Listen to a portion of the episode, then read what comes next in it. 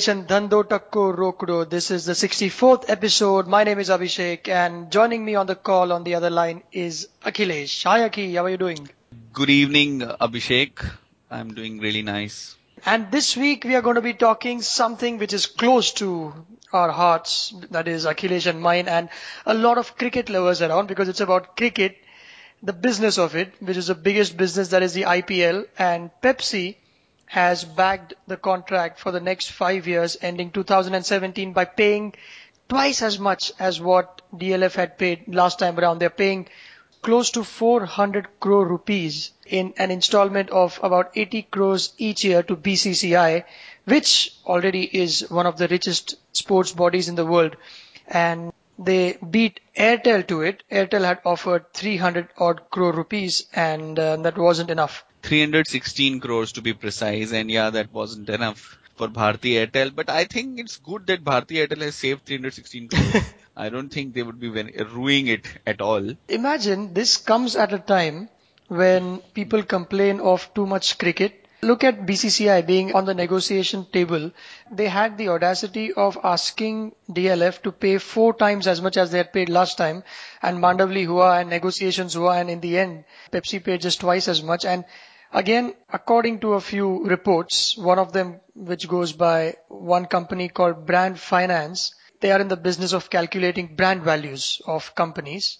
And they say IPL's current brand value is at $2.92 billion, which is far less than what it was in 2010. It was 4.13 billion. The TRP ratings, which is what we generally go for, you know, to talk about the popularity of any TV show, they have fallen from 4.81 uh, in the first edition to 3.27 in the fifth one. Number of advertisers have fallen from 66 in the fourth season to 58 in the fifth, which will only go down in the next one. And there was a time when Setmax, which is the official broadcasting channel, that sold out all of its 100% ad inventories in all the seasons. And in season 5, they could only sell 80%. Then you had the, the controversy surrounding the Kochi Tuskers and Deccan Chargers, which is owned by Deccan Chronicle. It's almost going through a bankruptcy like time and they've had to take lots of loans to get themselves out of trouble. Given these times, Pepsi has, I think BCCI has pulled off a coup. What do you think, man? Well, yeah, and I don't know whether BCCI has a reason to worry, but they have to be vigilant. Surely the youth of India today is not restricted to cricket anymore as it was in our time. Our time, yes. Yeah, uh, we're getting old, so we are into 30s already, so our time means Speak for yourself, my friend. Oh, okay, okay. I am. Sorry, I, will get there soon. Two, I'm almost there, years, a few months away. I'm two years plus 30. Not getting into the age factor, but yeah, when I was young, say at 11, when I was 11, the only game that I really, really knew was cricket. I used to play cricket, eat cricket, breathe cricket, but now it is not so. People are interested in Formula One, people are interested in, in football, people are interested in athletics, people are interested in badminton. India doing really well in badminton. So competition for cricket has increased multifold and uh, lawn tennis also comes up as a major competition for cricket. So the only thing is whether these sports do make for entertaining viewing and uh, how much entertaining viewing as per cricket. Test match, as we can see, definitely uh, the entertainment value has gone down. But so far as IPL T20 is concerned, I think the marketing bit of IPL, it's absolutely hammered inside your psychology that yes. you have to watch this IPL as if if you are not watching IPL then you're going to miss something. And I think Pepsi is banking on that kind of ideology and they said that they have associated with cricket for last 20 years. They are focusing that this cricket euphoria is not going to die down from the data of the past 20 years that they have been doing it in India at least and uh, that it will continue.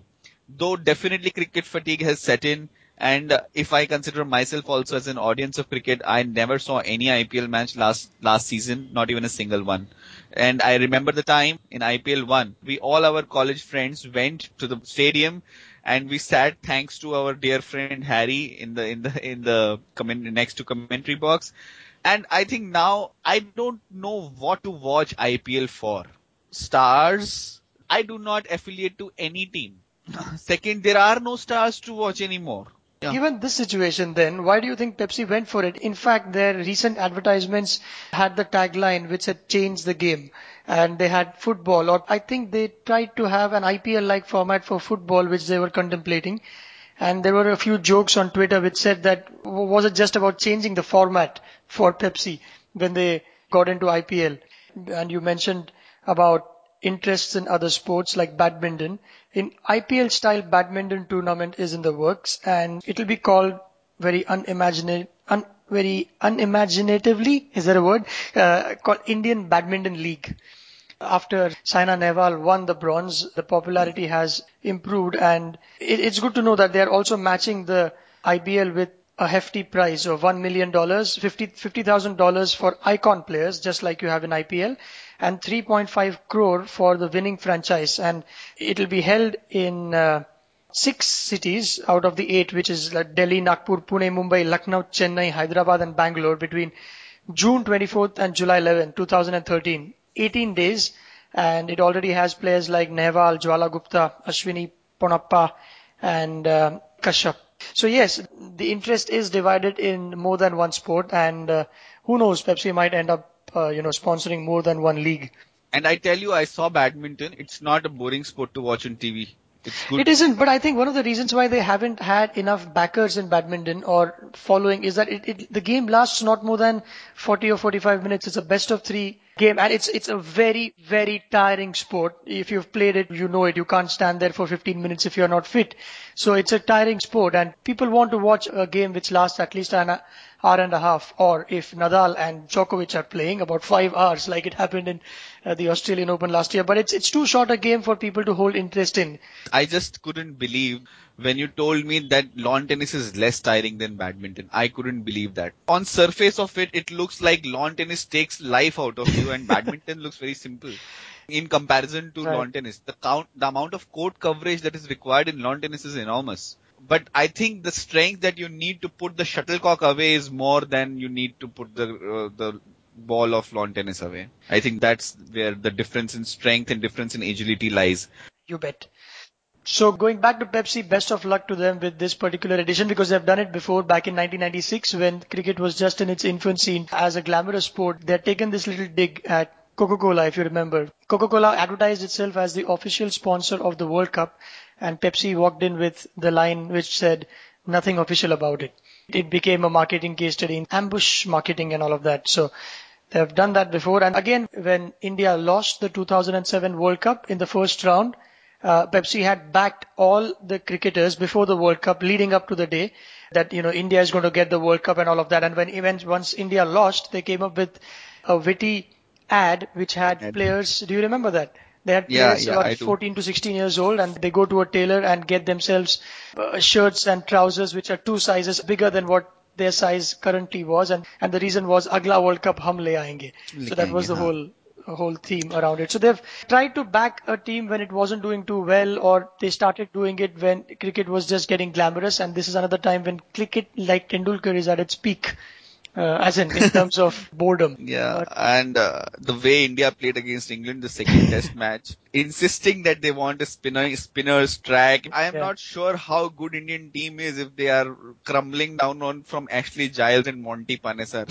so I think it was Geoffrey Boycott who once said, "My mom or my grandmother can bowl better than Ashley Giles." Uh, uh, yeah, no, not Ashley Giles. This time it's Graeme. This time it's so. yeah, this time it's Swann, but yeah. yeah, Swann is much. I mean, Swann is probably the best spinner according to the statistics. I think he was the highest wicket taker last year.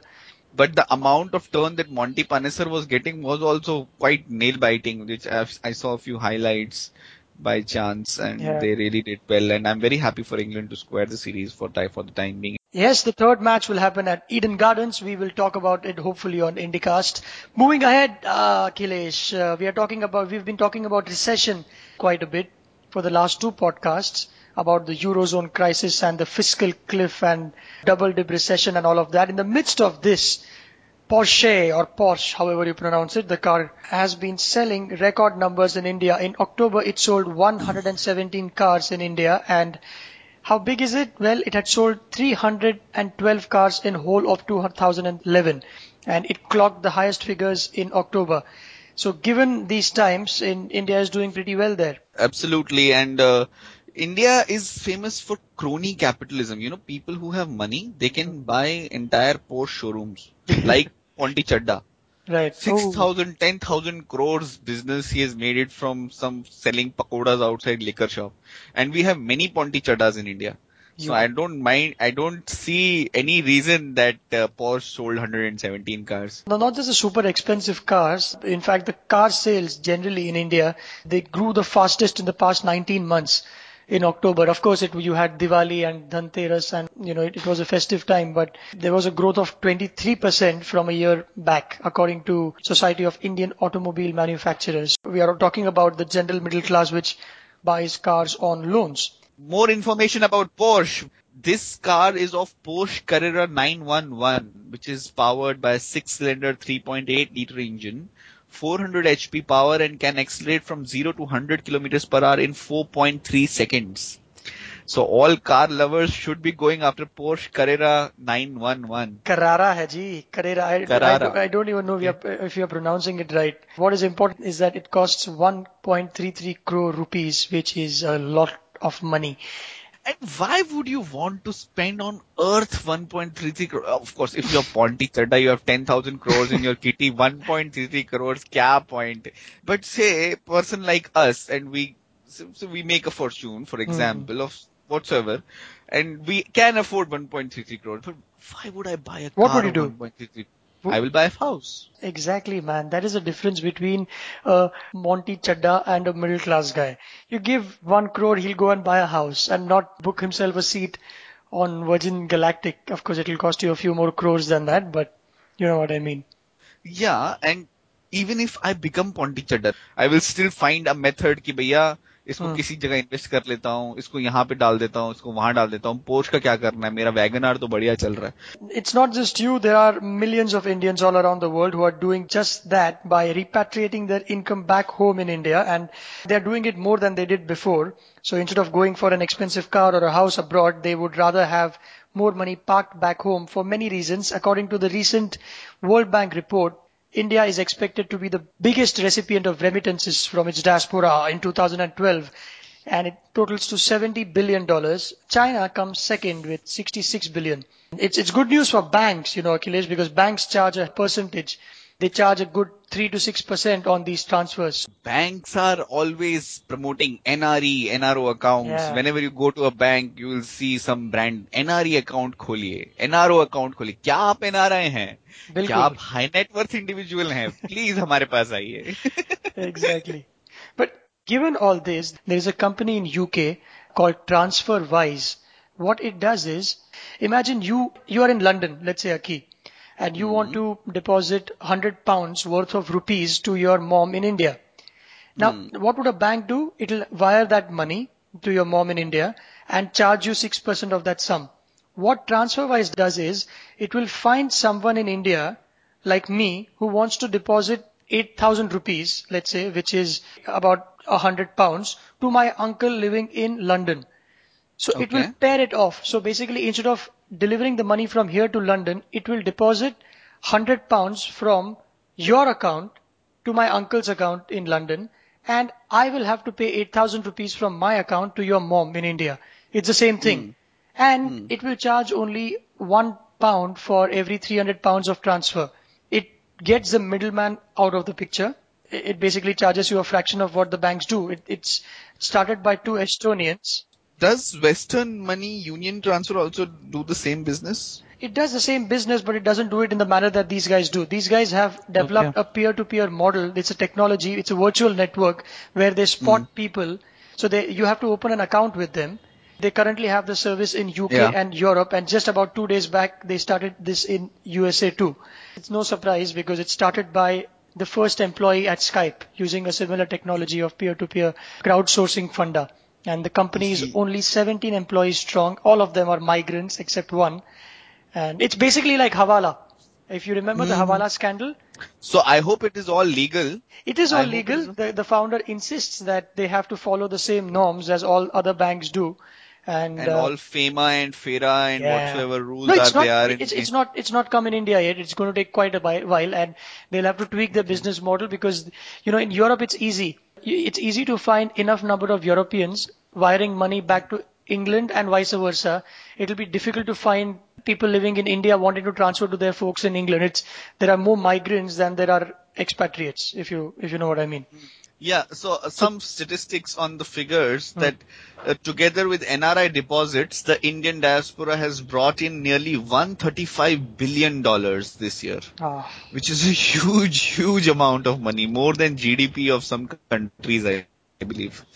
Yes. So who says there is a whole lot of recession? And by the way, Akhilesh, we were talking about fiscal cliff last time, right? And we, we spoke about the phrase that was invented. I was listening to a radio program where they said that it was incidentally, this phrase was used for the first time by Ben Bernanke while addressing a convention. And there was some journalist who caught on to it and uh, quoted Ben Bernanke. So he was, he was talking about the impending crisis and bolte bolte, he just used this word fiscal cliff in a long, long speech, which apparently nobody was listening because everybody was bored. It was the end of that convention. And one very smart and awake journalist put that as a headline and since then it has been used. And the fiscal cliff, just to recap uh, for the listeners, is, is about $700 billion of tax that will kick in on the 1st of January if the Congress doesn't do anything about it. This was signed back, way back during George Bush's regime saying that they will use the tax money to fix the problem of the huge current account deficit, but apparently right now America isn't, you know, strong enough to bear that burden in one go. So that'll have to be hmm. postponed. Moving ahead, the last story of the day is about typewriters being called off the shelves in the UK. Hmm. That is, hmm. typewriters will now have to rest in peace. There was one last manufacturer called, uh, what was his name? Oh, Wrexham? Brother factory in Wrexham? They had made 5.9 million typewriters uh, since it had opened back in 1985, and Typewriters are not resting in peace. They are evolved into computers. oh, They yes. have, it's an evolution of machines, evolution of human beings, and we discard the old cloth and wear the new one, but the intrinsic inside remains the same. Absolutely, it's been quite a journey. Back in 9 1714, the first typewriter was patented, and uh, now it rests at a museum. Yeah. And they, but by so- the way, they're also used. They're they're also used in prisons, where the only approved technological product that prisoners can use is is a Typewriter. Yeah, so in the factory uh, of Brothers UK, I think they were making 300 to 500 machines a month, Hmm. accounting for just 0.25% of the company's turnover. So it really isn't worth doing analytics on it. So they said that, okay, fine, we scrap it. Yep. well, those were the topics for this week. Uh, you can log on to theindicast.com and leave your comments there. You can also join us on Facebook and like us there. You can submit topics that you think we can cover. Follow us on Twitter at Indicast. You can follow me at Abhishek Kumar. That's about it from this week. Bye bye. See you guys.